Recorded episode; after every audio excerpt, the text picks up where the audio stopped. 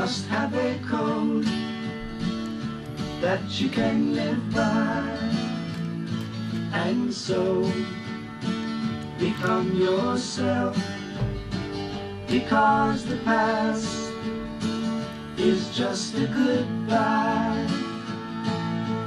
Teach your children well.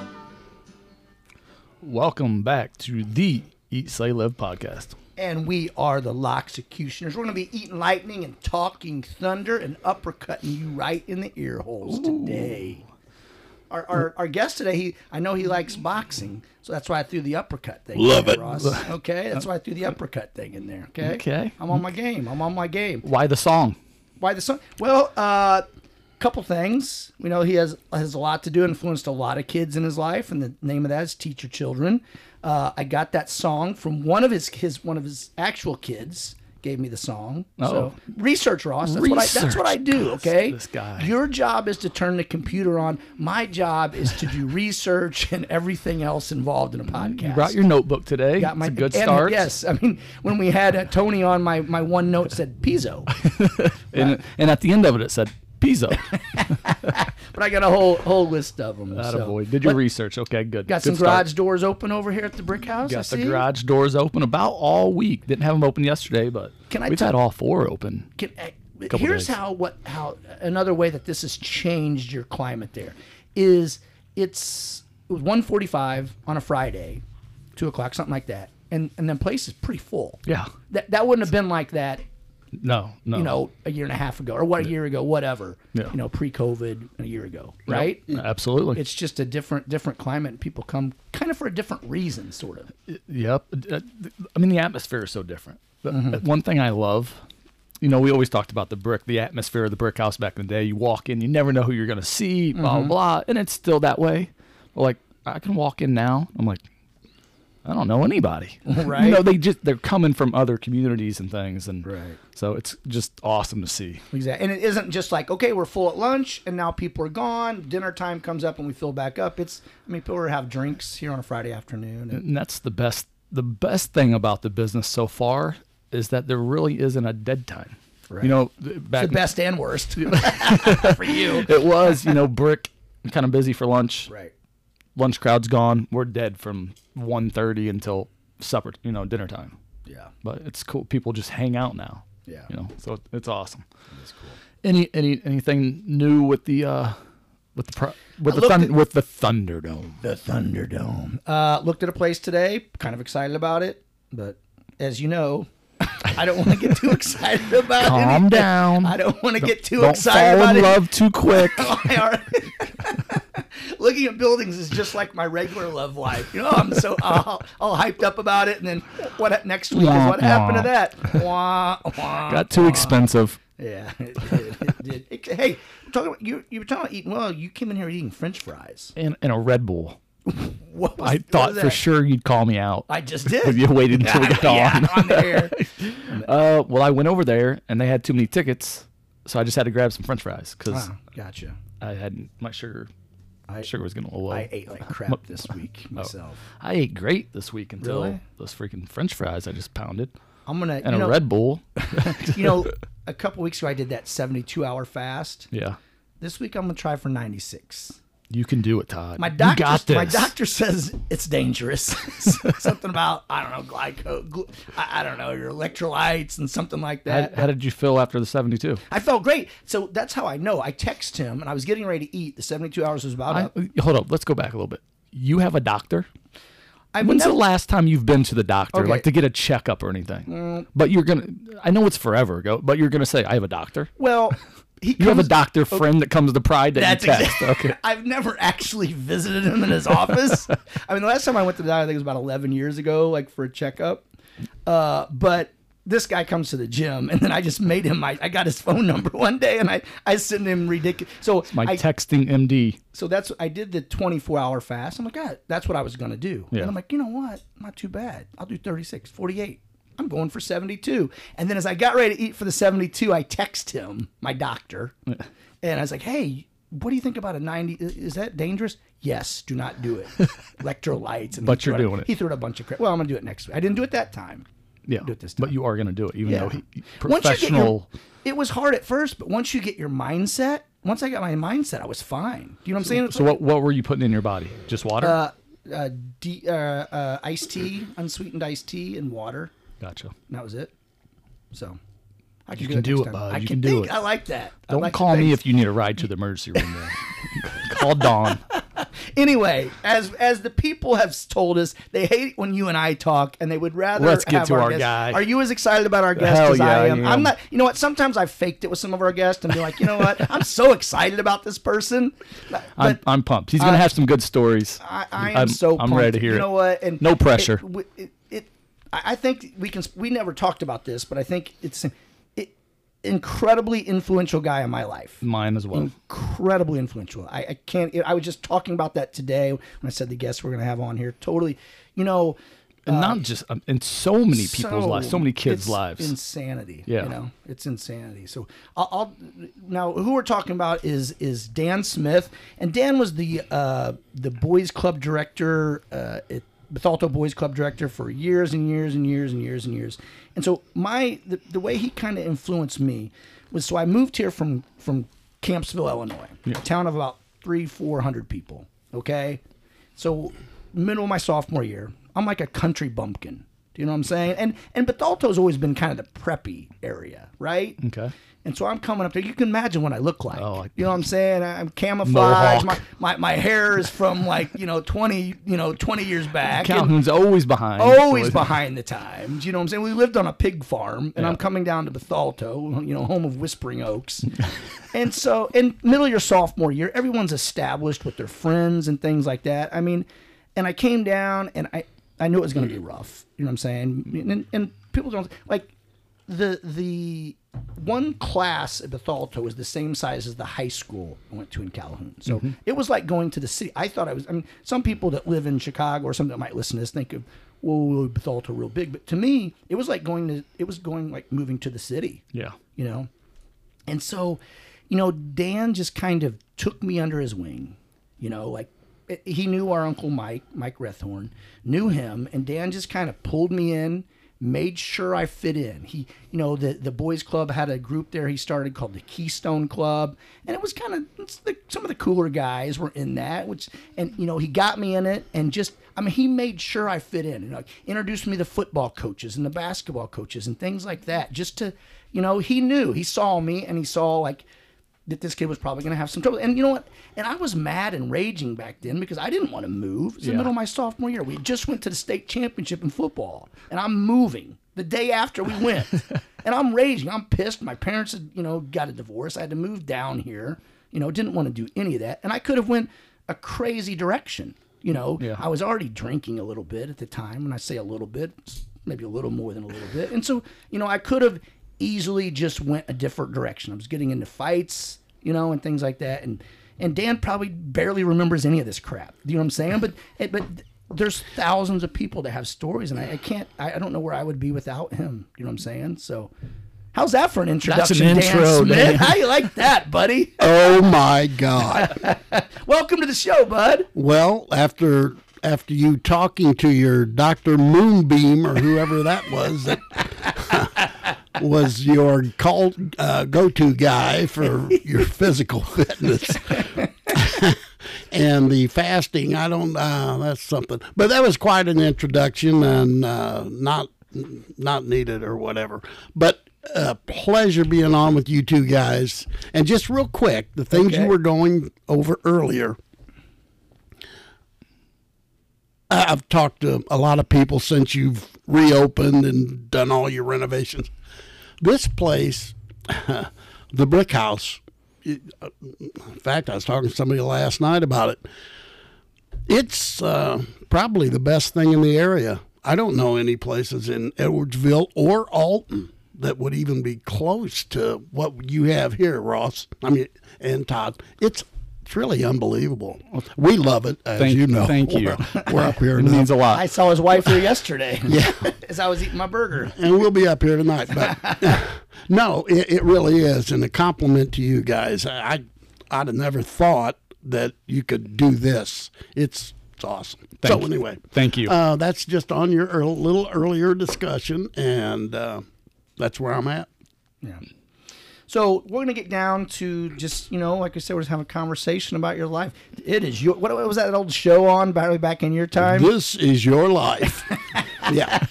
I don't like when somebody comes on that, that has a better voice than mine, Ross. Do you know what I'm saying? I'm in face for radio, but a voice, voice for it too. I was going to say, do I look okay? So, Dan, so you uh, born in Peoria, correct? Born in Peoria, and thank you for the intro music. My favorite band of all time, Crosby, Stills, Nash, and Young. Yep. Um, loved them. Grew up with them. My college years, you know, with them. If you know what I mean, and it was enjoyable. Loved it. So Peoria. Now, how many? How many kids in your family, Dan? Twelve. Twelve. 12? Ross, Yeah. He was know that. number eleven. I was eleven. Whoa. nine boys, three girls. Um, my dad always wanted a baseball team, so so he Your dad always wanted to do something. so he. it's an old joke that my brother Bill, who was number two, would tell anyone who would listen. Uh, he said, uh, "My my father held my mother. He put her on a pedestal, and Put her somewhere. he they he would say you have to to keep him away from her So- but anyway yeah one of 12 kids and and uh yeah Now, you guys, you were on a in Peoria, but you grew up on a farm. Is that correct? At Well, least for a I- while. Yes. Early life. Early life. uh born in pottstown which is right outside of peoria a little bitty town of maybe i mean little 70 people so we lived there um 14 of them were the Smiths. yes 14 of them were the Smiths. well, that, I never thought of it that way. But anyway, we we lived there, and and uh, twelve kids at home. Here we go. My dad died in 1953. Now, how old were you at that? I was a week shy of being three years old, You were three. Your dad dies with twelve kids. and my little brother Wally was one. So we're all home. He's building a new house at the time. Uh-huh. We mom loses that. She loses, that house. house. Then she loses the house we're living in. Um, so in uh, 58, she, it was like, what do I do? You know? So she moved, we moved into public housing in Peoria, South Side. Like the housing projects. It is a housing project, and it's the greatest thing that ever happened to me Mm-hmm. Well, and to my brothers uh, because it was in the heart of Peoria. Mm-hmm. And man, I went from a two room schoolhouse with first through fourth grade in one room mm-hmm. and fifth through eighth in the other to a grade school, kind of like you were speaking of earlier, to a grade school with probably a thousand kids. Wow. So it was like, whoa, what is going on? But uh, loved it, loved it, and boys club. So I'll stop and I'll let you ask questions. you graduate Peoria Manual. Man, well, you're not asking me. Absolutely, Manual he's, Ram A, he's a Ram, baby. for for life. If, But anyway, yeah. if, if you're friends with Dan on Facebook, you know Peoria Manual Rams. That's the only Yeah. way I know the mascot is just just from him always Yeah. talking about it. yeah, I So love what, my Manual Rams. So what what was what was the project like there? I mean, it was, The was it a rough project- area. I mean, was it was it white? Was All it black? white. Was it mixed? all white, you name it. We had um, Mexicans, Italians, Polish. We the gamut. We really did, and uh, it wasn't the most peaceful uh, project, but compared to you know nowadays, oh Lord, no, it was. I loved it. Uh, grew up there and loved it. It was uh, quite quite a interesting environment. Now, how? So how old was the oldest sibling whenever you moved into the housing projects? Oh, when we moved Because was everyone live? Was there twelve of you moving into the projects? No. No. Okay. No. Probably six. Wally, Danny, Mike, Diane, Barb, Dick. Johnny just moved out, so six of us, I think, or mm-hmm. seven. Yeah. and when you hey like right now now like oh only like six or seven just because you went from 12 it's oh, only six or seven True. Uh, my next door neighbor, our next door neighbor, had 18 in their family. The Youngs. My best up buddy in life, my best buddy in life, Chuck Young, who I lost about five years ago. Uh, there were 18 kids in his family, and they had in our apartment building. They had three apartments that they they used all three of them. So and you know, the funny thing was, um, my mother, of course, was single, uh, but like the young family, the father worked, and the father worked at Caterpillar, you know, which anyone in Peoria, where do yeah, they want to work? central illinois yeah Caterpillar, you know, unions and such. But uh, yeah, it was, uh, it was a great place. so mom struggle a lot i mean Oh. if you would say Dan Smith, who's your hero in life? There's only one. There's, I mean, there's many, but one the superior is my mother. I don't know how she kept her sanity, to be frank with you. And she was a she was a warrior. She was she she was tough. she had to be with nine boys she put up with nothing. Mm-hmm. I mean, here's the rules: don't break them, and that helps. when when I had seven older brothers who, you know, they'd look at you and say, "Did you disappoint mom?" And I'm like, "Oh Lord." Well, that was a smack in the face, or you know. yeah I won't go into it too much, but yeah. So she was she had it all together. Mm-hmm. now sports I think you excelled in sports there in peoria Yeah. I showed up, I guess you would say. Yeah, I played uh, played Well, baseball. you were all state and football. You're all state Peoria, all state Chicago more than Tribune. showing up, Okay, man. I mean, I showed up. You went. You were all state. Well, yeah, I uh, the funny story with that about with mom. Um, uh, I was a sophomore. You went to junior high just like it used to be here, seventh, eighth, ninth grade. You went to junior high, and then starting your sophomore, junior, and senior year, you went to Manual, the high school, and so the sophomore year was my my, you know, uh, first dip into that pool and started off with football three a days, okay, and it'd be seven and seven thirty, then one o'clock, and then seven at night, and it was brutal. I mean, it just was. You hear all these old guys talk about, oh, when we. For the most part, they're not kidding, and we never had just, oh, we're just going to go in t-shirts and shorts. Have la- laughed at you and said no. So anyway, it was the first week. They called it Hell Week first week of practices, and I came home like the third day, I guess it was, and I told my mother, I, I, I'm I'm done. I'm not done. And she just kind of sat there, and I guess she analyzed, and she looked at me, and she said, "You know, I understand." She said, "Because it takes a man to, you know, to go through those kind of pains." She reverse psychology. And Mind I, she, she mind messed with me. and then there was no way I wasn't going to go back. So, so that was kind of the early thing. And I enjoyed, I love football and just love playing it. Loves all kinds of sports. Love basketball. I was a good rebounder. A Round mound of rebound. Were you Dan? Couldn't shoot very well. I could shoot free throws. Couldn't shoot very well, but man, I I could position under a board with anybody, and, and I used to foul out real easily. But but um, but I like basketball. You you were all state first team all state. Yes. at the Chicago Tribune. I read that. Yeah, yeah. Um. So you go go on to college to play uh, football. Went on to college uh, at Elmhurst, which uh, had I had I number one, my academics weren't the greatest, and I'll be the first to say that because Either No were, to- either were excuses. Todd's. I mean, Yeah. no excuses. It's just, it is what it is. And um, yeah, I went on and played. Um, then mom got sick. I went back home after two years. Uh, man, this has been a while. And then uh, kind of stayed around the house, helped take care of that situation.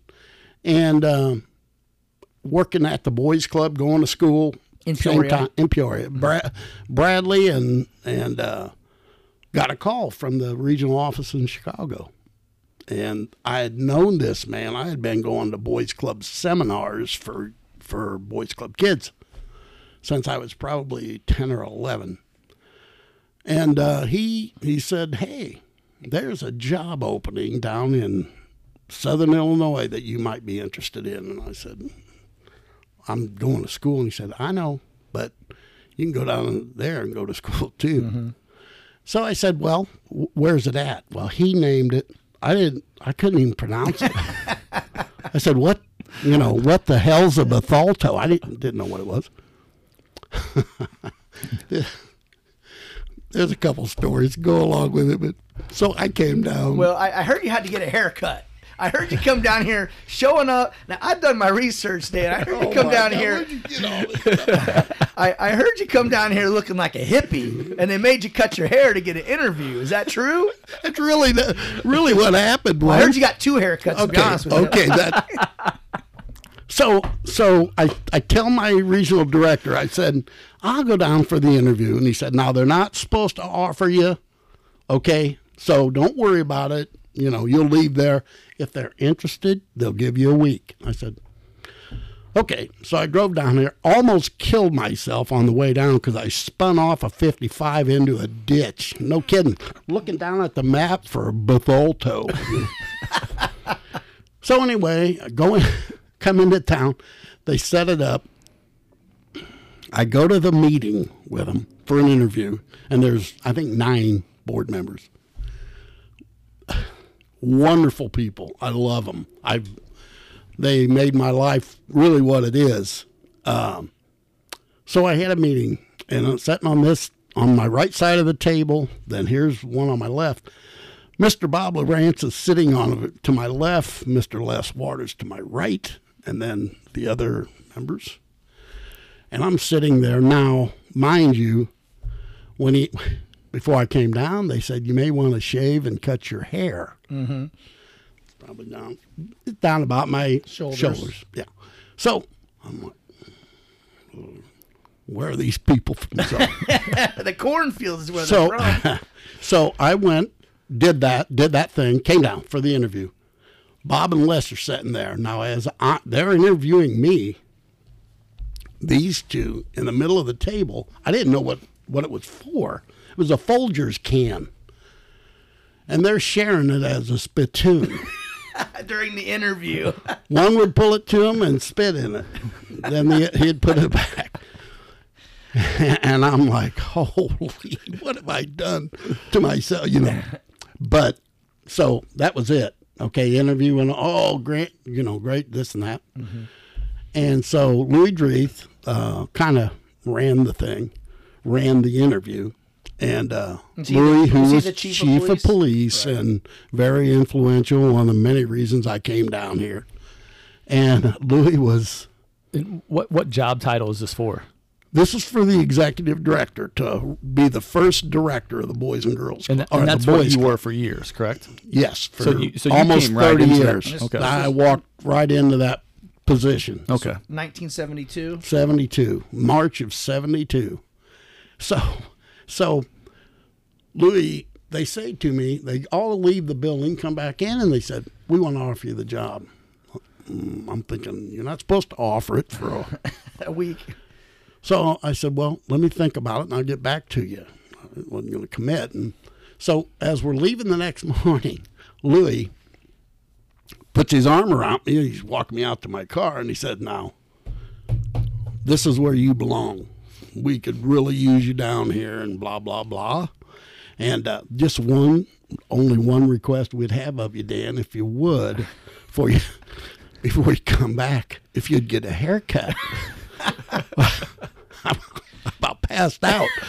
I, th- I thought, could it get any shorter? I don't. So I said, you, okay, you got you. it cut Oh, for the interview, I and you it- thought you got it with Absolutely. regulations. Yeah. He thought, I, I don't know what he thought, but it wasn't short enough. Uh, How old were you? 21. Wow. 21 years old, yeah. And so, um, so that was my introduction to Bethalto. and uh, you know, I, I was at home for a couple weeks, and my mother and and uh, ended up being my stepfather, who my mother met in 1959 and refused to marry him until all of her kids were out of the house. Wow. It's my mother. so in 73, when my only little brother left, they got married and retired for 20 years down in Kentucky. So, uh, but anyway, it was interesting. So you you go back home, and you said you're home for a couple weeks Couple until weeks. you just thinking about it. They gave you that much time. thinking about it. They did. They did. And, and uh, I, I, you know, I was telling my mom and my stepdad, Curly, I said, I don't know. And Curly, he, he was about to retire from Caterpillar after 40 years. And he looked at me and he said, What are you doing now? I said, Well, I'm, I'm working and trying to finish up school. And he said, Can't you do that down there? Well, I thought, well, I, I guess I could, you know, move away from everybody I know, which didn't really bother me too much, you know. So, so that's what I did. I called him up, took the job, came down here, and have loved every minute of it since. I really did, really did. Uh, one, one, one thing. About two months after being down here, I get a call from my regional director, and he says, "How you doing?" I said, "I don't know." I, I think I won out. he, uh-huh. he said, What's the matter? And I said, Well, I said, Where I come from, number one, kids don't have bicycles. And number two, these kids are all riding 10 speeds and they roll up to my club and throw them on the ground. And I'm going off on them. And he said, Hey, they need they need your help or your guidance or your you know influence as much as anyone else. And i thought well he's right about that i guess but so anyway it Is was that- just is a that- is different that- environment Is that where the, the bike rack came from? yes It's still there, I think. oh is it still there I So- remember it as a kid. I mean, So, it's so you, you, you, where you came from, people didn't have bicycles. No. And you, so you come down here, and these kids, you, know, you think we're spoiled, or you know, and and they not only they have bikes, they have ten speeds, which is the Cadillac of bikes back then. And not only that, they just came in and threw them down and Bingo. weren't appreciative. So bingo and there for the first oh, only really the first summer if i walked outside and saw a bike on the ground it was a you know how'd, of a how'd you go about changing that? well, can, Bring- Oh, if your bike's laying out on the ground, get out. no, uh, seriously. I mean, that's you Yeah, know, you have to respect your building and respect the property, and if you can't do that, leave. Yeah. What in like him you, talking about the bikes like we always remember from dan he was always super nice always kind but then when it was time to not like like patrick swayze from roadhouse when it was time not to be nice you know what i'm saying he, he was a nice guy but you were scared of Oh, dan I remember one time being a kid, and you know, you, when I was growing up, you you guys all got to go to the club, Right. Until how old did you have to be? Five or six? Six. Six. Yeah. Yep. So I remember. I mean, it just ate at me, and um, I remember that well with you. so it tore me up. But Austin and and our parents bought the school the school next to it and started doing the apartments. I, I thought this was this was the this was my World Series. This is my Super Bowl. Austin goes and talks to him, and so I would go to. I was half. I was in. I think no, it was before kindergarten. So I, you know, they ain't paying for a babysitter. Austin's up here every day working. I'm shipped off to work with with Austin.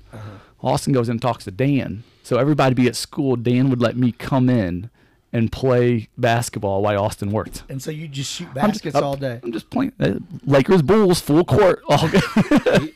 And he did too. That it was. That's whenever I'd hear the ball bouncing, I'd well, Ross is in here. You know, yeah, yeah, sure is true. that was as a kid one of the greatest memories. well Me- your, your for backyard was months. becoming a full court basketball Yeah. i mean Yeah. and as much as you guys you and tyro loved basketball But I, I remember early being six and getting to finally be a member and going. I remember one day, you know where his office door was, Right. you know, and this is where my my first like you don't piss Dan off. No. And uh, I, I we weren't picking up our basketballs and putting them, you know, over there, and the door swings open. You know, we're all balls just everywhere, and here we're walking out the door. See you later. Someone else will get them. And Dan let us have.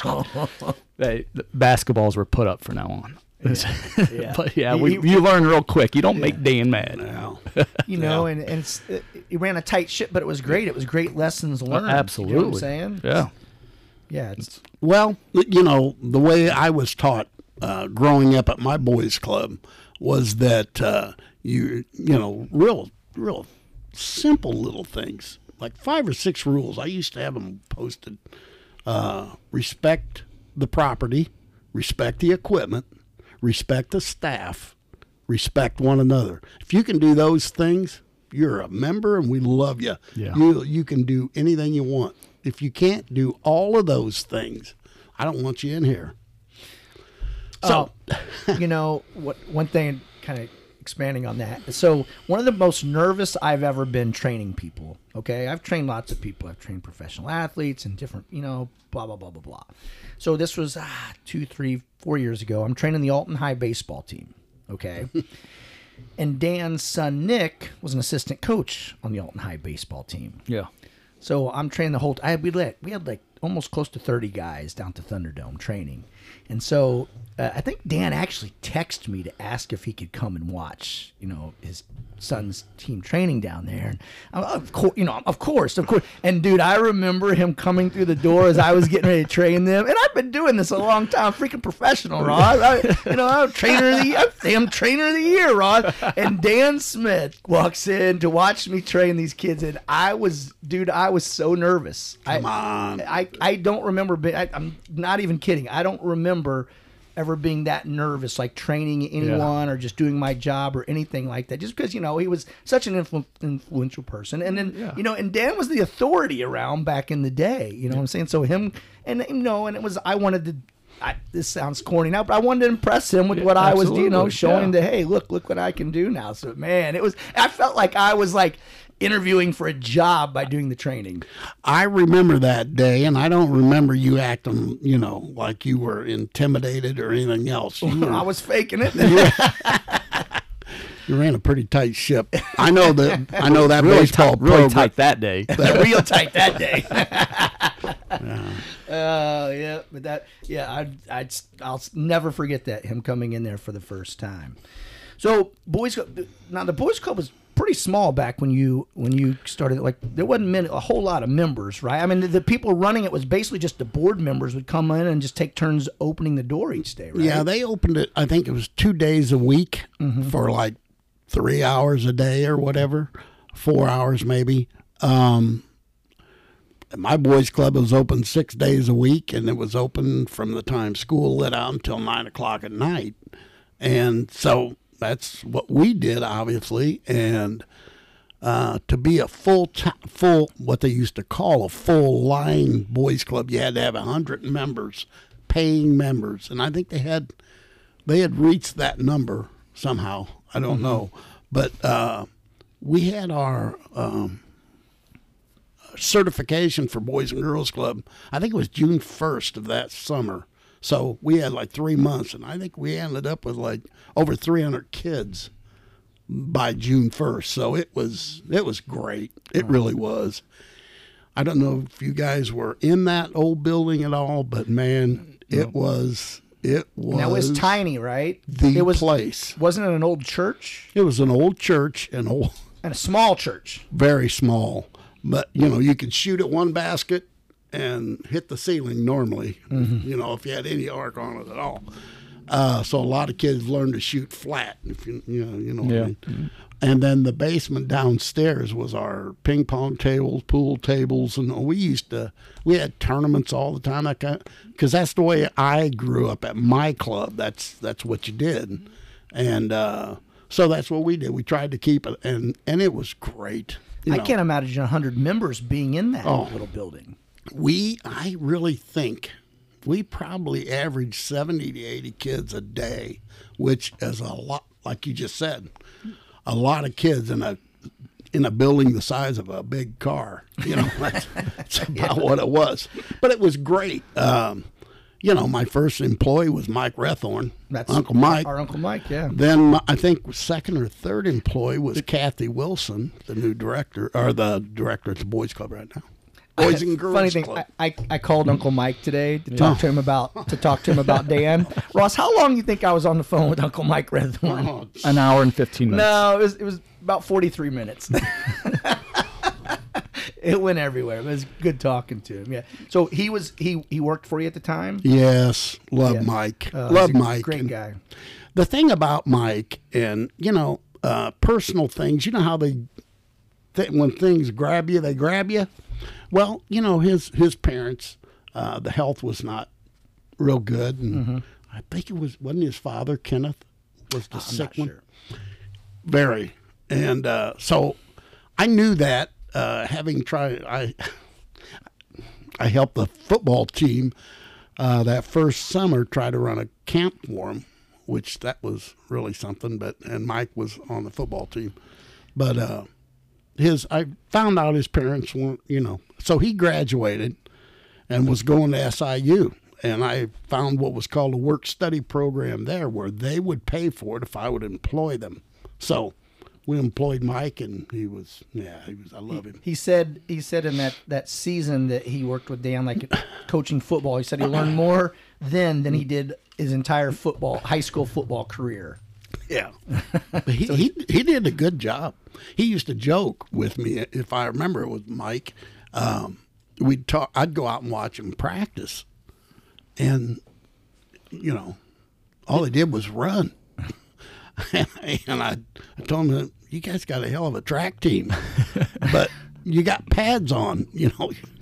You got to tee one another up every now and then. So Did, did you ever stop going to CM's football practices and what? Because when I was in high school, you were you were I used- sitting up there in the stands. I stands. love it. I He- love it. Ross, every practice, Dan would be sitting up there in the stands. Maybe not everyone, but a lot of A them. lot. I, I still drive over today just to kind of see what they're teaching the linemen and see what see if they you know the How, techniques. and how many years did you coach? Because you coached uh, quite, quite a bit, right? Actually, on- Nine years, I think. Eight or nine years. Yeah, over there. Loved it. In the playoffs, seven of those, eight years. Yeah, yeah. Had some great kids, man. Now that's when like when And Nick, great teams. that's when your your boys Nick and Corey played. Nick and Corey. But I started before them. Mm-hmm. I started. Jason Hasquin was a quarterback, and I can't remember all the other. guys. Oh, uh, Whipple, and Todd's team really needed you. you know it was year at. Uh, my first year, my my senior year was Reinhardt's first oh, okay. year as the head Yeah, coach. Yeah. Well, and Brian Lowen. Me and Brian Lowen, the God. captains on the team. love. Oh man, but you got you two guys were special. Seriously, I mean, a lot of love for the for both of you. But um, Reinhardt kept. I don't know who sicked him on me, but he wouldn't quit. Every time I'd see him, hey, yeah, I'd like you to coach. Would you be interested in just coming out? And you know how Reinhardt is. and I said, well, you know, we'll see.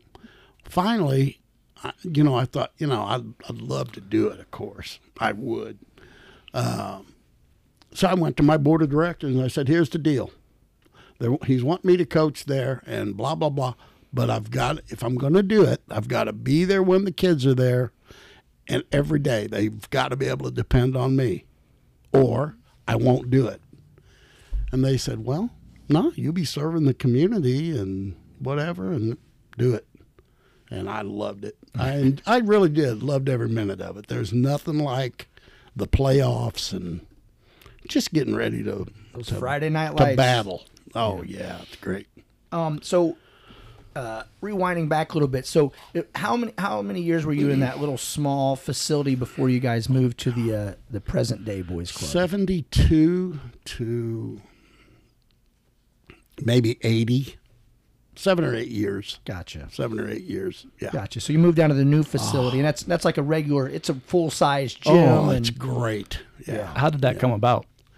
Well, uh, I had approached the town bo- or the the school board um, a number of times. Mr. Balsters, I think his name was, uh, and and the other board members. And I said, you know, you vacated that facility over there. It's just sitting there, and um, we could use it as a boys and girl or a boys club at the time. And they said, well, you know, they weren't sure they wanted to do that, and so took a little behind the scenes people, uh, you know, the Louis Dreeths, uh, the mayor, and different people saying, "Boy, that'd be nice for the community." So, uh, with all that said, then they said, "Okay, we'll give it to you, dollar a year for 25 years." Well, it's a pretty good deal. So, so we took it. So moving over there is when you really start expanding everything. Basketball Oh. Yeah. leagues and Yeah. that's when you guys had baseball, cor- Everything. Yes. Yeah. Yeah, and you, um, so like after a few years of moving in there, how fast did it grow? What were you guys up to? Oh Lord, we were over 500 at the old club, at the little club. We were over 500 kids, and and we were running any kind of a program you could run. Um, you know, it's funny because the as a kid growing up in a club, the classes or the the programs that I got into that, you know, you'd think you enjoyed that. I got into our photography club at in Peoria. I learned to take pictures, print pictures, uh, literally the three stages of printing a picture and how you do that, and then uh, cooking classes. We had a wood shop. We had a you know just wow. had yeah had all kinds of those things. Boxing. That's how I got into boxing. You're now you were gold boxing the Golden Gloves. No, no, bit? not No? golden gloves, silver gloves. No, That's- I don't even know if they still have that. Silver gloves, not for girls. It's just silver gloves were from. I think you had to be uh, eleven to fifteen.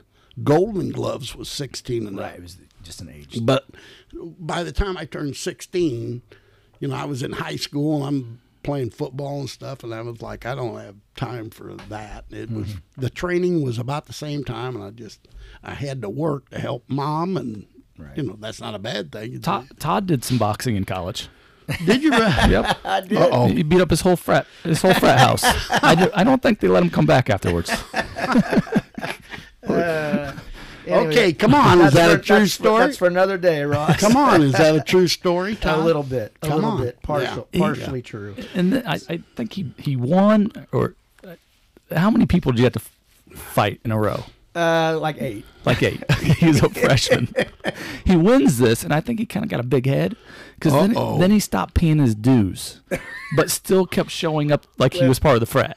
we, we, we had a lock we had a lock in at the fraternity house okay and that when i was a pledge okay and they said What hey, what what fraternity? uh, delta chi okay. and so this was up at eastern illinois and so they they they say hey you know the actives that live there in the house like hey let's have the pledges box and so, when- so from the Don't you I- love actives? But the time I, the boxing part I did, uh, from a little kid, we always had boxing gloves at our house. I loved it. I always had a punching bag. If I didn't, if our punching bag broke, I would make one. I would take an old duffel bag and hang it from the garage rafters. I was, I just loved boxing. And kids that came into my house, they had to box me all the time.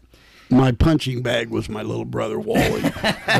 But I uh, tried that, for AKA Ty. I tried that with Ty, but didn't go. After breaking a couple bones, that, said that- enough of that. and so they bring out we're we're having this oh, this lock in at, at the, the house and they bring they bring out the box and let's have these pledges box and I was like oh man this is this is this is right my GPA might not be that good but my right hook isn't too bad so so they bring out these gloves and you know I start out I, I pound and I, I pound a pledge and I pound another pledge and a couple more. And so the actives are like oh who does he think he is? Who's this freaking motherfucker think he is coming in? So then the actives throw the gloves on. It was it was mostly the ROTC guys like the like the Marines Yeah, the Army oh, yeah. guys that were there. And so I man I just dude, I didn't even take the gloves off for like eight I, it was eight or nine dudes and just whammy. It's my proudest, it's my proudest moment, my proudest story of Todd's. Makes me real proud. the worst part is that Ross is uh, talking about. Is like uh, we didn't have a lot of money, and, and and mom is not giving me money to be in a fraternity, you know. So, No so kidding. I just stopped paying dues after that. After the boxing, after I went active, I just stopped paying dues. You earned your money. Yeah, I did. I, I felt I was the meat now. You know what I'm saying? I, was- I, I was the, uh, the I could strong arm and you know so and they would they would not want to ask me about paying them. We'd be at a function. You know the guy that, that the guy that would collect the money, like Oh, secretary. He yes. Mm-hmm. was always the nerdy accounting major, and they'd always send him up to me. and We'd be like at a sorority house for one of the functions, like, "Mm, "Hey Todd, um, you owe, you owe, uh, you know, your dues haven't been paid for, you know, like the last seven semesters." And dude, I'm I'm all filled up on Keystone Light, just giving him a Heisman in the face. And All it took So- was a look. anyway, yeah. Well, just one real quick boxing thing in here in Bethalto. Of course, we had boxing at our club. We had about hundred kids at my Peoria club that boxed, and so down here, somebody gave me two sets of boxing gloves. Well, what am I going to do with them? Uh-huh. I'm going to put them on somebody. so. So anytime kids out in the club got in a scrap, Oh, that's awesome. I I'd think say, I've okay. heard stories, but that was before my time. But I heard those stories. I cleared the gym. Put them on, put them on. Whoa, whoa. You know, no, you're fine. no. Ask Bubba Rance. Ask Tim. Did he have to put them on? oh, yeah. Did Bubba win or lose? And I told him, truth. well, depends on who you talk to. but anyway, I told him, I said, okay, here's the deal. You fight till I get tired. You understand? So here, okay, let's go.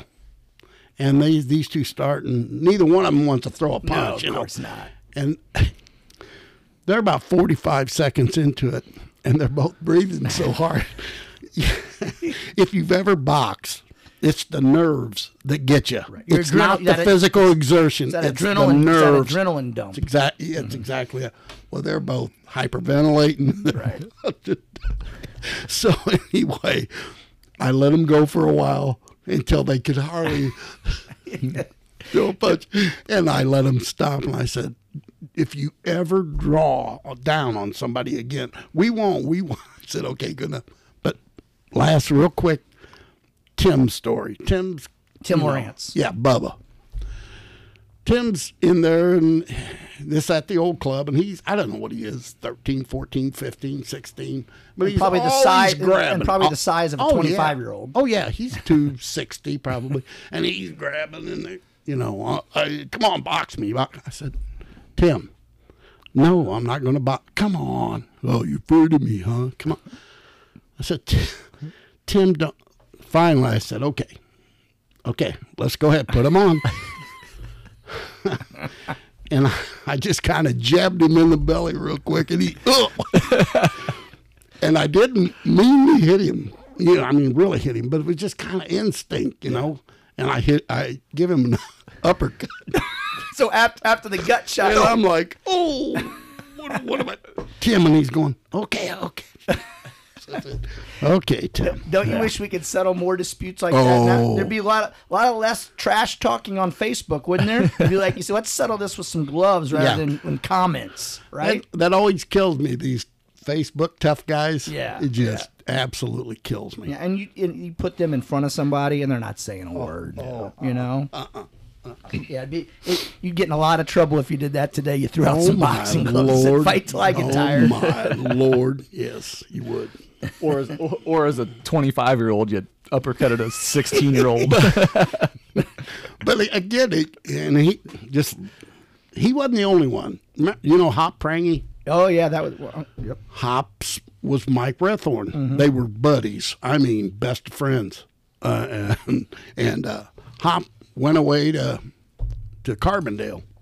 He comes back after his freshman year, and he's talking about how I boxed everybody in the, my dorm, and I was killing them. And I said, "Well, you know, that happens. You know, you kill people.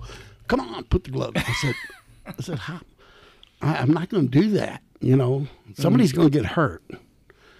Come on, and uh, Hop is even worse than Bubba. I mean, he's just so antagonizing. He, Yeah. Don't.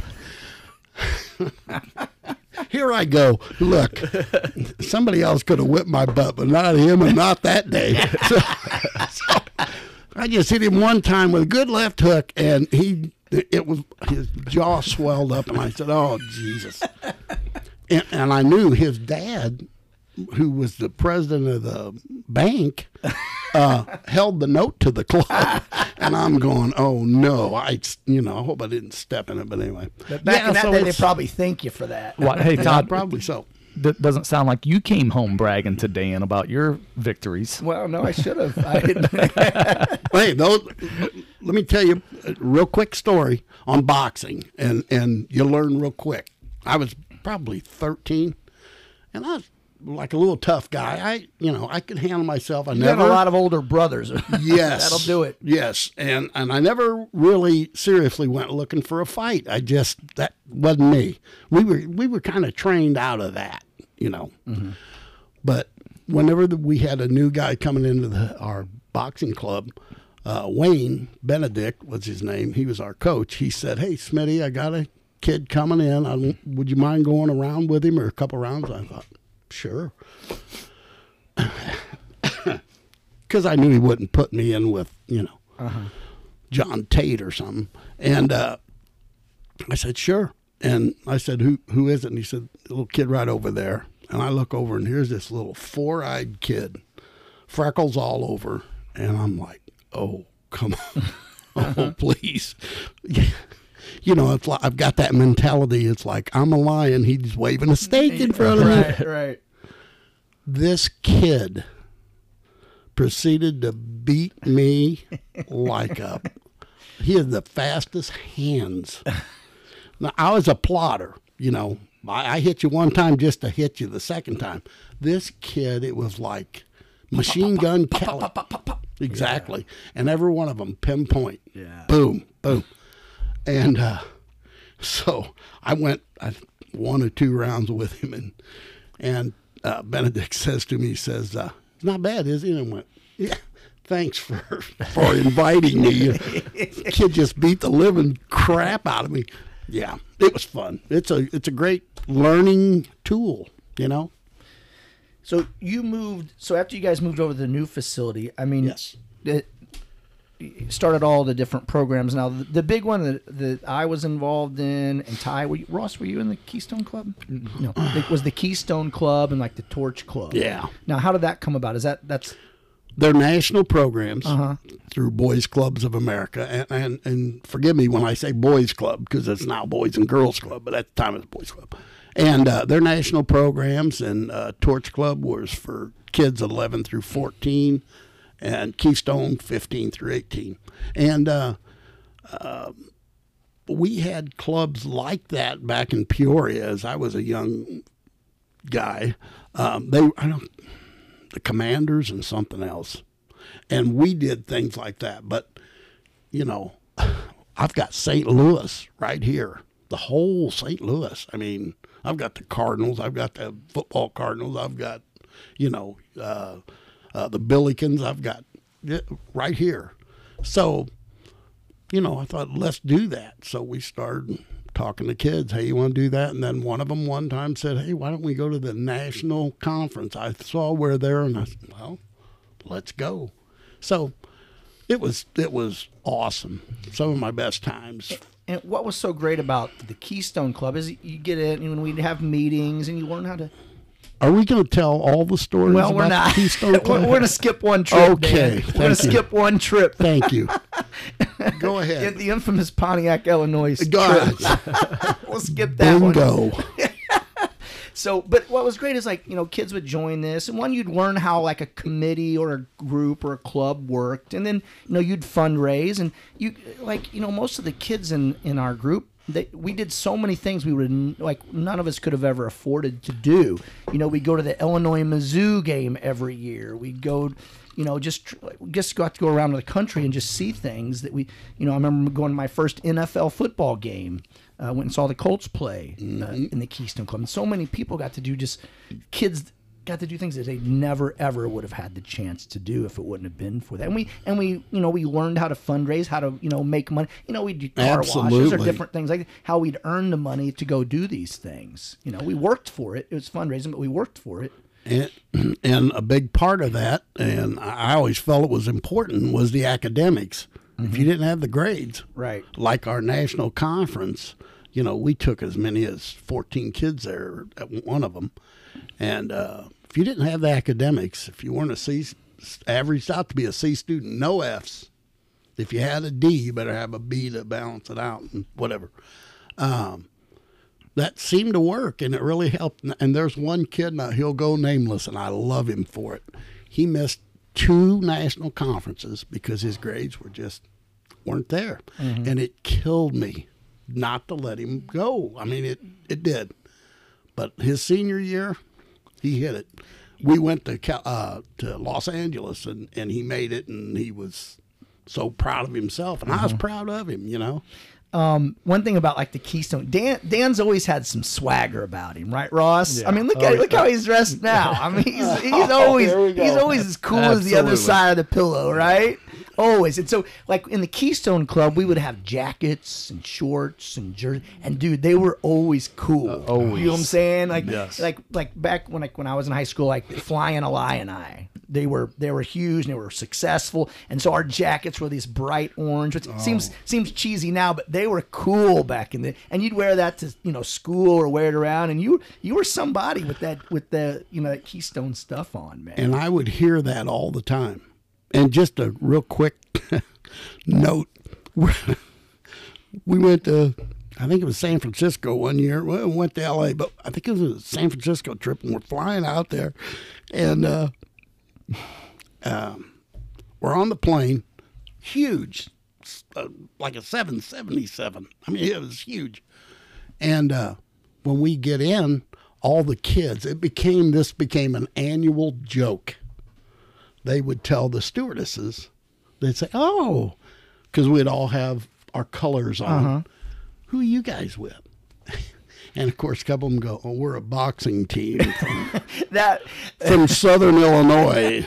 So I'd get back to my seat, and uh, uh, uh, stewardess would come over and say, uh, "Oh, uh, what town uh, do you represent when you guys box? What are you you boxing out here?" And I, like a Brian Lowen, I he think was it feels like it was Lowen. Brian would say, um, Brian would say, uh, "We're fighting at the Forum tomorrow night," and I'm like, "Oh my god!" So, so we're ready to land. I think it was in L.A. and and the uh, pilot comes over the intercom. now we want to wish good luck to all those young men fighting tomorrow night, and the and the people. yeah, They're all cheering and like, and I'm like, oh, get me. We were a hockey team one year. We were a um, a rodeo gr- group. I mean, they'd come Rodeo up with it. clowns would be more. that would have that would have done, but but just crazy stuff like I- that. you know, and I don't know how you did it going on all those Oh. trips with us. God. Oh man. Speaking, speaking of the Illini, me, me and Dan are both huge Illini basketball fans, so we always talk about it and everything. Do you remember? Were you still a member of the club when he painted the Illini chief logo on the wall? Yes. Badass. Yes. That's Like still a- there, you know. Is it still there? Yeah. That, that round. The, The round, yep, the chief. Yeah. Like I, I- remember, I remember him doing it, and then once he gets done, I'm like, it's the coolest logo in the world. I'm an, I'm an Illinois fan now. Uh, right. You know, I've wanted to go back up and redo it for him. I really have because I love that logo. I just Love think that. it's sharp. It's Yeah. intricate. You know.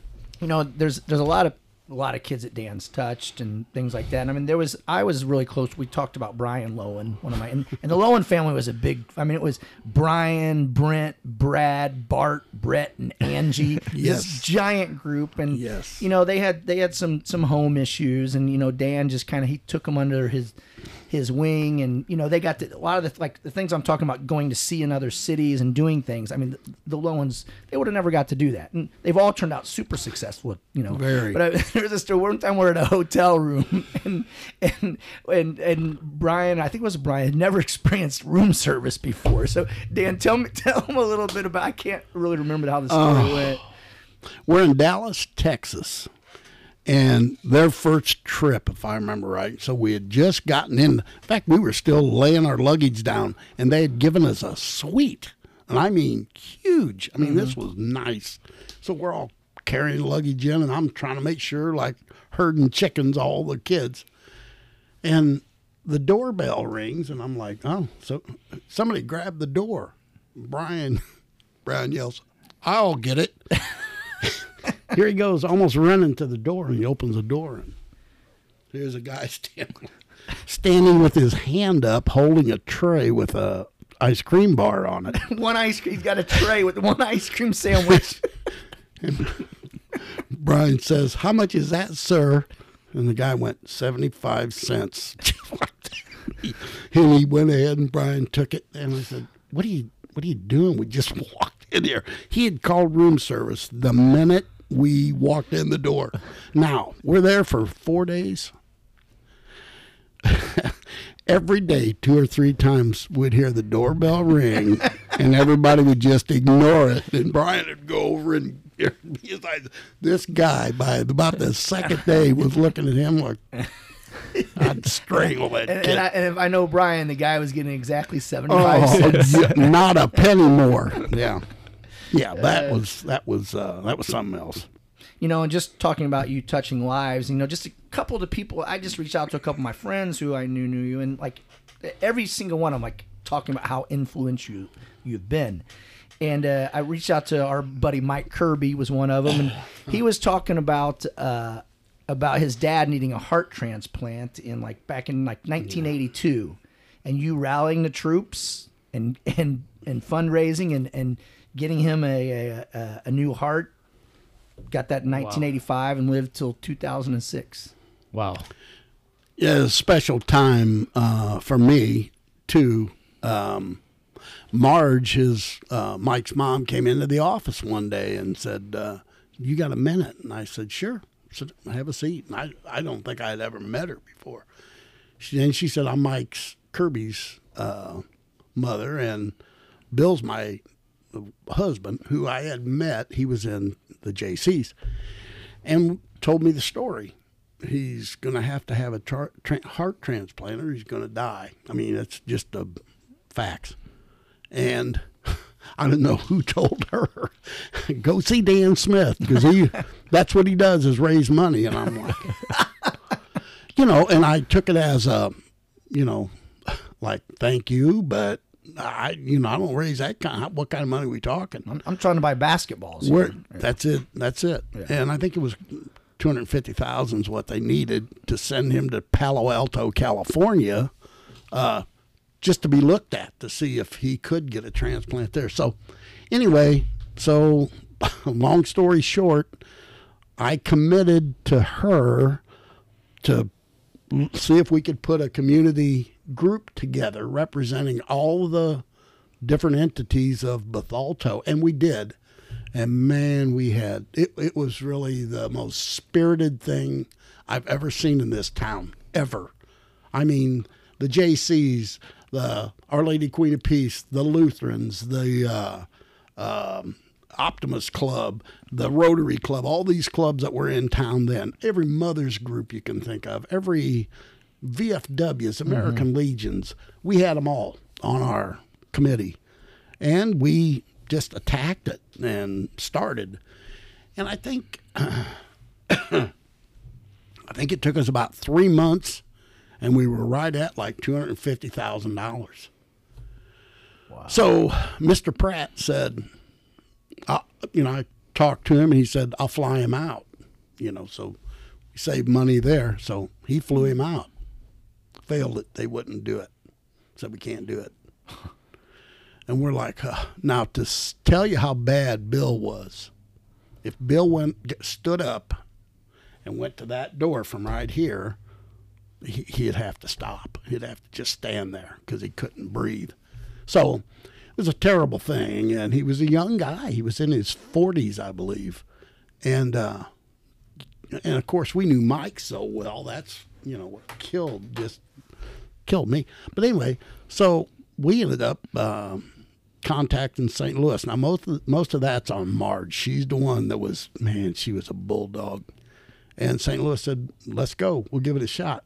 So he got the, I think, a number eight. I know I'm right. Number eight transplant in St. Louis ever. So, uh, and like you said, he lived for 20 years 20 with plus it. and- years. Yeah. and uh, man, never regret a minute of it. That we had, is a badass story. Right. One of my favorites ever told on you here. know, Ross, we had. Uh, I contacted the Big Red, and Jim Hart came over, and I got to meet with him and Dan Dierdorf, and so we held a Auction.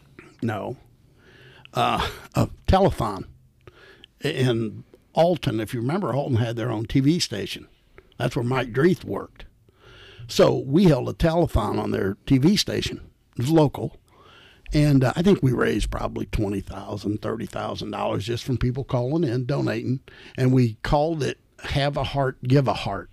And Jim Hart was our spokesman. Which he, Jim Hart is the former quarterback of the St. Louis Cardinals. Correct. And so then we talked. I was talking to uh, Dan Dierdorf, and he said, "Well, he said, uh, uh, I'll I'll speak anywhere you want me to speak." So one of our friends on our committee was a Lutheran, and they have the Aid Association of Lutherans, and they said, "We'll put a banquet together if you can get a speaker." Got him. Dan Dierdorf. And and Dierdorf, he played for the also played for the St. Louis Cardinal football team, Hall of Famer, I think. Correct, he is. And uh, we raised the the cool thing about that was whatever money we raised there, they would the Aid Association for Lutherans nationally would match it. So we raised forty thousand, and they matched that. So it was uh, it was quite a time. So Mike Kirby, you've He he told me also to ask you about blinker fluid. No. just a typical trick. If you know Mike, Mike's kind of a knothead. Um, no, a great knothead, but um, he, he was just a, a kid at the club, high school kid, and we're in our red van going somewhere doing something. I don't know, and and uh, pulled into the gas station up at Conoco. It used to be Conoco's, and Dick and Bob were they owned the Hausmans owned it, and uh, so we got in. I'd filled up a gas, and when I got in, I said, "Did you get the blinker fluid?" And Kirby's riding shotgun, and he's like, "What the hell?" I said, "We're out of blinker fluid," and he said, "Blinker fluid?" I said, "Yeah." And as he was getting out, I said, "Make sure it's the red, okay? Don't get the green." so he goes in, and I, I'm dying. All the kids are like, "What's he doing?" So he goes in, and I see Bob, Bob Hausman, who had no sense of humor. Oh, sorry, Bob. Bob's in there, and I saw him looking, looking out at the van, stretching his neck like, "Who in the hell are these people?" yeah. So Mike came out and went, "Yeah, thanks a lot." just, yeah, just funny little thing. Right, right, Yeah. right. Um, now I heard you met your wife while you were on a date with someone else, and she was on a date with someone else. Who'd you do your research This with, guy pal? That's why Ross keeps me around. That's right. Is that true? How'd that come That about? is true. Now Martha's from here. She's she's from Martha's, Bethalto. she's a Klein, okay? Yeah. And so- now Klein's they had the there was an old store in Bethalto that was around for a thousand years. Klein's, and In- everybody knows the Klein family. So if you grew up in Bethalto in the, let's say from the 20s through the 70s or even 80s, I mm-hmm. think, you knew where Klein's store was. Well, anyway, Nineties. yeah, you're I'm still going. Yeah, to, I was in elementary. We That's why I had to pick up my newspapers when I had a paper route. you're exactly right. Yeah.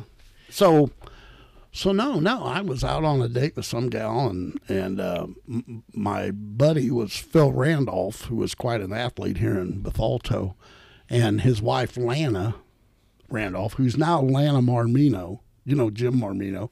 It's his wife Lana, and uh, she and Martha were great friends. I didn't know Martha, never met her. But anyway, we're down at, uh, we went to a dance down at the uh, um, Wood River Moose. Good band. And I like to dance. I'm a dancer. I'm light on my feet, you know. Well, that, that's subjective. You're Okay, maybe. Hey, hey, hey, your dancing's like your boxing. You're a plotter. Wait You're a a minute. plotter. well, that's true.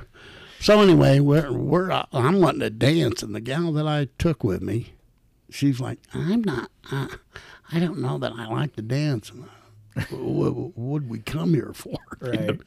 And I'm looking at Lana and, and Phil, and I'm like this, and they went. Lana went, hold on. So she goes over, and Martha's with somebody, and they did. He didn't like to dance either. we danced. I mean, we danced probably every dance the rest of the night. Hey, Ross, So- they're still dancing. They're still. they might we be dancing at the brick house tonight. They so how might long you guys been Never- together? Oh, well, we've been married for. Don't do that. Well, uh, forty six years, I think. Forty six years. Yeah. Mm-hmm. And you guys are always like you always see them out. They're always, Always. together. It's like Always. you guys are just not even Hey, married when- couple, when- like best when- friends. You, you took your bathroom break earlier. He, call, he called and checked in. oh, that's cute. No, because she's sitting Dave. over there. She's sitting over there. When are you gonna be done? she told me, she said, no, before I came in, she said, how long is this? Like 15, 20 minutes? I said, honey, I- I have no idea. Okay, well, anyway, I'll- she'll be all right. She'll, she'll be all right. She runs the place. Don't kid yourself. But I anyway, get that. Now you guys two boys, Nick, Nick, Nick and Corey. Cor- Now, yeah. Corey, uh, Corey is I think Sam's age. Our brother Sam's. Oh, age. oh, yeah, they yeah. grew I- up didn't together. they play like on the Pirates Oh, baseball my team God. together back in the day? they, they, you know, that was the funniest bunch of kids I thought, and and Greg Tobin, God rest his soul, was just a wonderful friend, and I miss him every day. But he he was their coach, and he had Corey when they started coaches. I mean, players pitch.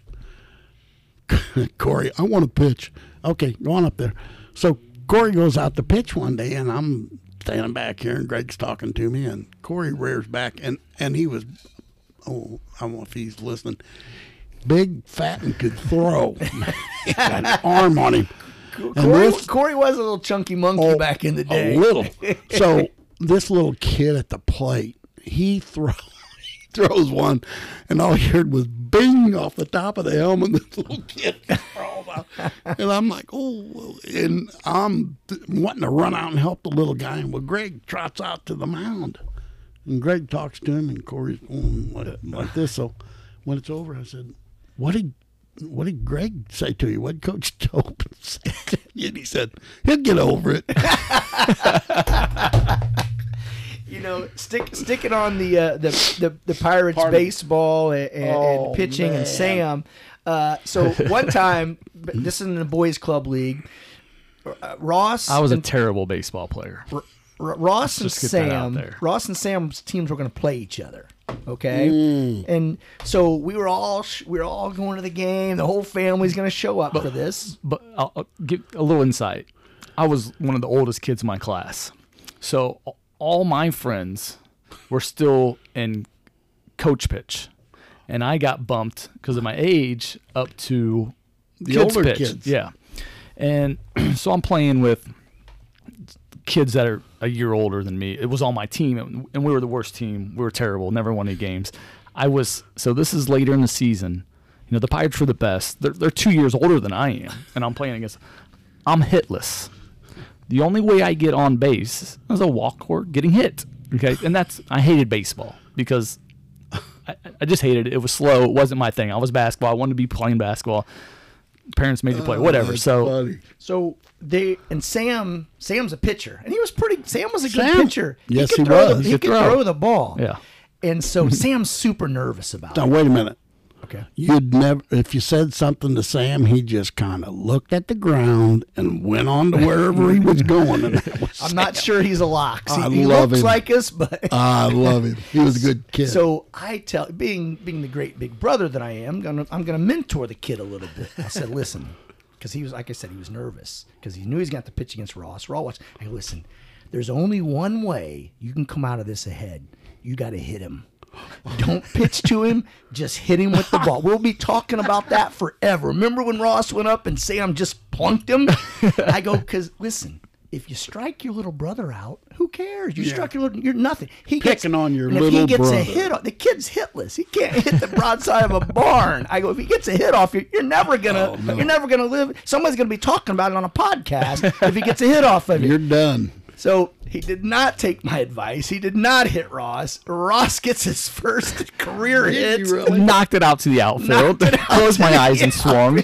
Dude, that's another like talking about Dan walking into the gym on me that one time. I can remember sitting there watching. I'm like, and you got that Sam. You know, Yeah. if he strikes, if Sam strikes him out, we don't hear about it. We're not talking big about deal. it. If he hits him with the pitch, we're talking about it. If you get a hit, Should have listened to me. Should have listened. Should have me. punked me. That's probably his biggest athletic uh, career uh, regret of his life. Tried to help you, I Sam. tried to I tried to help you, brother. Uh, so sticking with uh, we do a thing like we like our Mount Rushmore. So, that we ask people. Okay. Um, just sort of we, we pick out a subject and you tell us like your four best. You're thinking, but I haven't told you the subject yet, I know. Dan. So I don't know where, where, where you're looking at right now. um, so you've been to a lot of sporting events. So we're gonna we're gonna ask you the top four sporting events that you've been to. Oh man. Oh Lord. and this can be it doesn't have to be it couldn't it doesn't have to be like it was the, the greatest the one you liked the most the most you It came to my mind. Uh, I think I was a senior being recruited, and I went to the Illinois game. They played Washington, uh, and Washington was really highly touted. They had a quarterback named Sonny Sixkiller. You ever hear of him? no but that's a great name Great oh fucking wow. name. Call, Wow. Ross I want you to call me Sixkiller Okay, Sonny Six Killer. And here's what he's known for even more famously. He may have gotten drafted, but you know the the original movie, The Longest Yard. Mm-hmm. That's him. that's him he played That's Burt, he was Burt Reynolds That no, well no I mean Burt Reynolds played him uh, no, he was in the movie. Oh, in he was the- a oh. quarterback in the movie. oh gotcha Yeah, his name was Sonny Sixkiller. But the reason I remember it so well was he had all this big pub and whatever. So that was that was a biggie. all right so Uh, what, what's the next one Uh, probably in '59, I saw my first pro football game. Eagles and uh, Eagles and the Bears at Wrigley. That was a great one. Wow. '63. how'd, how'd that come about Uh, my my best buddy growing up was Fred Smith. Freddie was huge, and his dad was bigger, and his dad drove a big old Packard. And so Fred said, "Me and my dad's going to the Bears game. You want to go with us?" And I thought, "Are you kidding me? I've never been to a game in my life." And uh, he's he lived in the housing right next to me, and so uh, so I went up there with him. wow 1959 that's when that's when the Bears played in Wrigley 59. They were in. It was in Wrigley. It was great. Um, number three Number three. God, I'd give you a thousand of them. I know uh, um, uh, You're talking like pro games. whatever you want whatever you High want school football game. Are when the Eagles were in the. Uh, we were in the quarterfinals against um, Sacred Heart Griffin, and lost in a. Uh, absolutely the freezing game. It was the coldest game I'd. what, what I'd year ever was what to. year was this Nick's senior year, okay So 95 or 6, one of the two. 95, I think.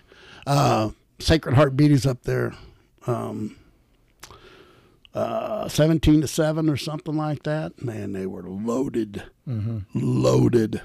In fact, two of the guys on the team, they had two defensive tackles, both 6'5 and both 275 men. They were grown grown men. And one of them is the MMA fighter um, big heavyweight.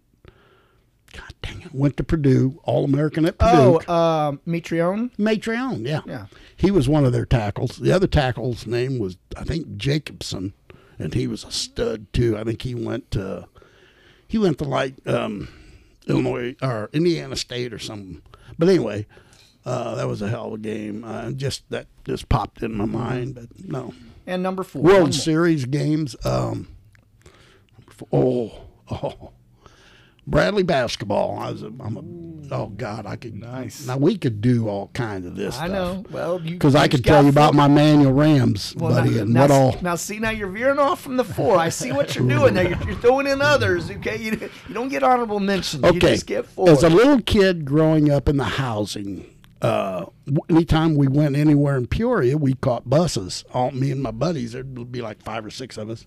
Let's go down, go down to Crow Street, catch the bus, go uptown, and you'd have to make two connections to go to Robertson Memorial Field House on Main Street where Bradley played. So we go we go up there. We didn't have any money. We had a dime to get on the bus, then use transfers. So we'd go up there, and we'd stand at the back door, and there was a an old security guard, an old black gentleman. I mean, he was sweet, big old heavy set guy, and we'd be standing there, all of us, you know, freezing. Never Little had- housing projects, kids standing outside. Oh, yeah. Hell, we probably didn't even have coats on in the middle of winter, and and he'd say, "You boys back." We'd go, "Can we get in?" And it'd be a big game, you know. They were all big games. And Bradley had an elevated floor at Robertson Memorial, like this. It'd be like five feet off the ground. I think uh, Vanderbilt has the same kind. Vanderbilt, Minnesota. So he'd he'd say, "Okay, I'm gonna let you boys in, but stay out of the way." And it was it was an old Quonset hut's what it was. Ah. Stay out of the way, and you can stay right over there, and you'll be okay. So Bradley's taking on the Cincinnati Bearcats. Okay, Oscar Robertson, the Big O, oh, and Bradley's got Chet the Jet Walker, who was a one of the greatest players I'd ever seen. Six eight, he was a forward. He played with the Bulls, played with the championship uh, 76ers with uh, Dr. J. with uh, no with no way before that with uh, Wilt Chamberlain, Chamberlain, Hal Greer, Wally Greer, Luke Jackson, and and uh, Chet Walker, and but Chet was and our their center was our center was Joe Strawder, but anyway we beat Cincinnati twice that year. I think I'm right. And then I think Cincinnati won it all. So it was just those things, man. You just cherish those yeah. as a little kid. Okay. Um, what would you? What advice could you give a, a a kid today, growing up and just wanting to be successful and making it in this world today? Turn off all the outside noise.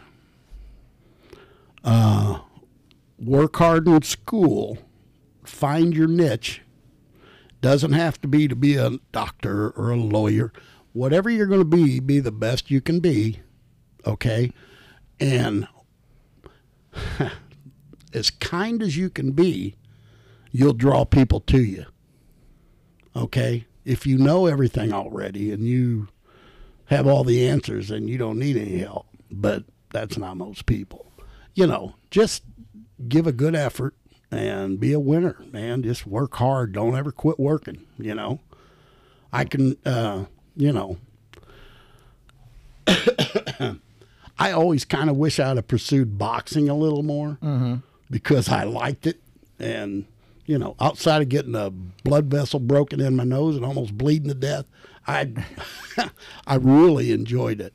But, you know, just I'd tell them just keep working, man. Keep working. Just like at Pride. I mean, that's what you do. You're training kids to be uh, more than they even think they can be. And that's, to me, that's the key. Yeah. Um, what do, what do you think about this the generation now? Oh, I think they're the probably the greatest generation ever. I think they've got more opportunity than anyone has ever had. You don't hear this a lot. No, you don't. I think I think that given the chance and given the challenge, uh, if you give them the challenge, I think they'll meet those expectations. The problem is most of the time, in my opinion, with adults, is we get the old. Well, when I was, and I, you know, I get it because I've been there, but uh, no, I think it's the greatest generation, and I think the only thing they lack is their expectations. You know, you've got. I weighed 272 pounds the other morning, okay? I want to get down to 250. Well, I can wish all I want, but until I discipline myself to start eating right, and maybe exercise a little bit, I'm not going to get to 250. As so I've dropped as- seven pounds this month. Nice. Hey, or this week, I mean. As Sergeant Margaret says, wish in one hand and shit in the other, and see which one fills up first. You- Amen you were killing the workouts and everything there for a while. I was until COVID hit. yeah. And when COVID hit, uh, I've gained about 15 pounds, and- which I've always had a problem, you know, with weight. I mean, who doesn't, I guess, but. You know, we, we quit going up the leisure world, Right. and I loved it. I'll be honest with you, I enjoyed it, and I I think I'd even mentioned to you, I'd always wanted to find a boxing workout that I could. Well, after having surgery on my foot for an Achilles heel. I can't get up on my toes anymore. So the greatest way to lose, I could skip rope with anybody. I'm not just saying that, but I loved it. It was mm-hmm. just invigorating, man. I like skipping rope. I watched uh, as a kid Floyd Patterson and Marciano and these guys skipping rope, and I thought, man, we want to do it. I saw more boxing films by the time I was 15 from our coaches. One night a week was you watch films and learned. I like So, that. It was great. It was I love that. So And I, I can't let you get out of here without bringing up our man Gary Boss and his, his big win into Thank Bethalto you. Thank in you. Bethalto Mayor. Gary, uh, sorry, as you get old, your nose runs more. But anyway, Gary, um, it's funny. I coached Gary when he was, I think he was eight. Uh, it's when I first came to town.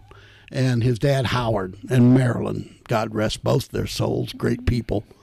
Um, Gary pitched for me on our boys club team, first boys club team we'd ever had, and he was good. I mean, he really was good. Yeah, Gary, if you're listening, I'm just saying this for you. But anyway, it's the way you wrote it. Uh, no, I'm kidding. He was. He was tremendous. And then- then he worked for me for, geez, six, seven years. I'm not sure how many. He was phenomenal. He was great. And that was in my prime of coming up. You're in club, exactly yeah. right. And and I'll tell you what, he here's what I liked about Gary. He was fair. Mm-hmm. I mean, we had kids who, as you know, it's like, why are you giving that kid a chance? Well, because maybe he deserves one, or maybe he hadn't had any. Yeah. So let's give him a chance. And Gary was that's just the way Gary was. And he's he was kind hearted. He's smart. Uh, he's going to be a tremendous mayor. I I, I think. I think so, hope. too. Yeah. And he's he's understanding. He'll Gary's the kind that uh, if you have a problem or you have a situation that you may disagree with him, you know, go talk to him because that's the way he is. That's the way he's made. And uh, yeah, I'm I'm really happy for him. Yeah. I'm excited. I'm excited for it. I feel like we don't want to. We just want to keep holding Dan here. We don't want. to I'm, I'm bringing out one more thing. We Okay. can't. You're not holding me. I've got. I've, we, we can't uh, we can't let him out here without bringing up the, the fact that our brother Ty won uh, boys club uh, of the year. personal youth of the Youth year. of the year, buddy. Yeah. So and Ty also worked for you. He was also did. you you hired Not him. long. I wish he could have stayed there longer, but he had other plans, and Yeah. you know he wanted to teach, he wanted to coach, and I mean, What, what do you remember Great. about Ty from from you there? don't even. I tell you what, Talk- talk to seriously, my nose running should tell you something. Todd, I can remember. Uh, Todd would come in the club during the winter and nose just running. He was just a little guy, or Ty, I mean, Yeah. and he would come in with a little nose just running red. I mean, you couldn't get any redder than that. And I had, to- I had to have that basketball and doing whatever.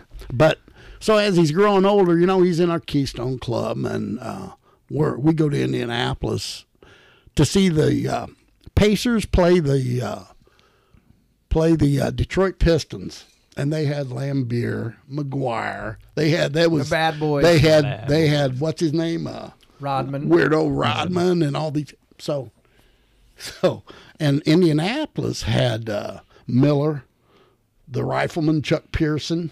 They had uh, the dunking Dutchman Rick Smits. You're exactly right. Seven foot four. And here's the thing about Rick Schmitz. They let me with my group in early before the game started. Mm. To- yeah, going down by courtside. So we're all standing courtside. Here's the basket right here. Schmitz is doing his stretches, standing under the basket with his hands against the backboard, stretching out his back. And I'm like, holy Yeah. I mean, I've seen big guys before, but anyway, so so uh, we we're in the hotel. Joe Gibbons is in in our Keystone group, and he and Ty, I think they were rooming together, if I remember right. And Ty had broken a wrist or something. He had a mm-hmm. cast on.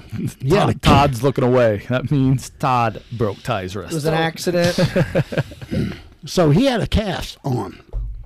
Well, little Joe Gibbons, if you know Joe, squirrely as the day is long and the most unathletic human being. and I love him. I'm just, I'm just kidding. He's a he's a golf coach down in Texas.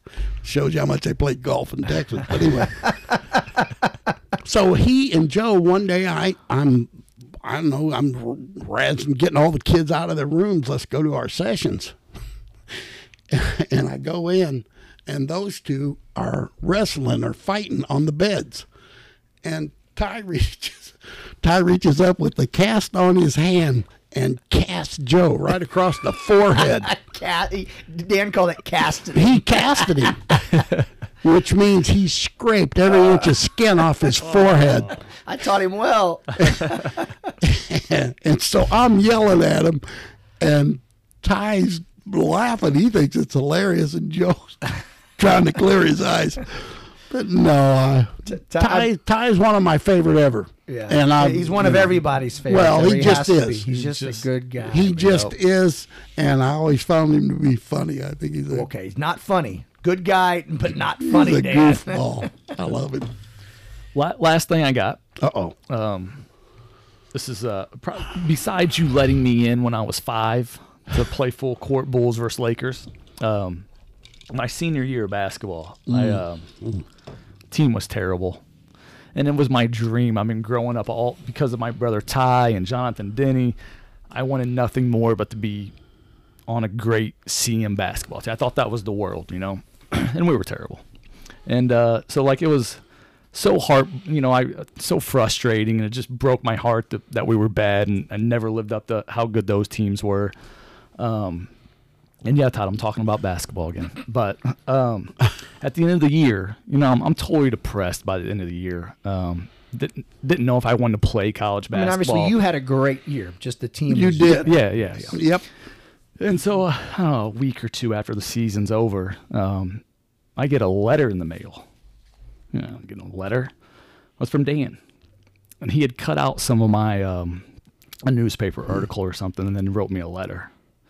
And, you know, and, and and I remember in the letter, you know, he's just talking me up about the year, disappointment, but how good I, you know, how proud he was of me and all this. Um, and uh, yeah, I remember in it, you know, his he said, you know, my my son, me and his older son Nick were close because he worked at the club and that stuff. And um, he goes, you know, my, my my boy Nick told me I had to get out and see you, and damn, was he right? You're you were a hell of a player, you know. And I remember like crying over this letter Yeah. and it making it meaning so much to me that you know I hadn't seen Dan in a few years, and you know it wasn't that same mentor he was when I was a little kid, but.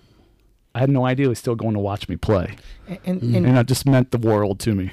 That's amazing. Thank you, Lord. Think, think about how many kids got handwritten letters like that. that Yeah. We don't know about. I didn't know about yours. I mean, Yeah. think about it. That's.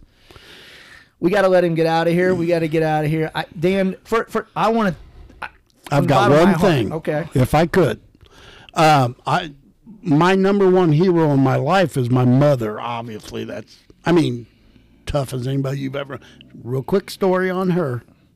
One morning, she told me, "Set the trashes up, trash cans out at the curb." That's the way it is in the housing. And I said, "Have Wally do it, my little brother." Mm. Pop, just like that. I'm 16 years old. And I, I looked at her and she's, and she had just came off of working midnights, and she said, "I've got a better left hand than Joe Louis." Don't. And I went, okay, and I was shocked. I, j- but she, she had never done that normally. I caught her in a bad moment. But anyway, she was my hero two others that I can't, I've got to tell you about is, and I won't go on, is JoJo Hansen, the first boys club director in Peoria, was a former head basketball coach at Toledo, uh, Toledo University. Wonderful guy. Started the club. He's everything I had ever wanted to be. And then the second one was Ed Jusowitz, the, my second director, and he ended up being the director down at the East St. Louis Boys and Girls Club and uh, I miss them both. They're both gone now, and just wonderful people. So, just wanted to give them a shout out. That's all.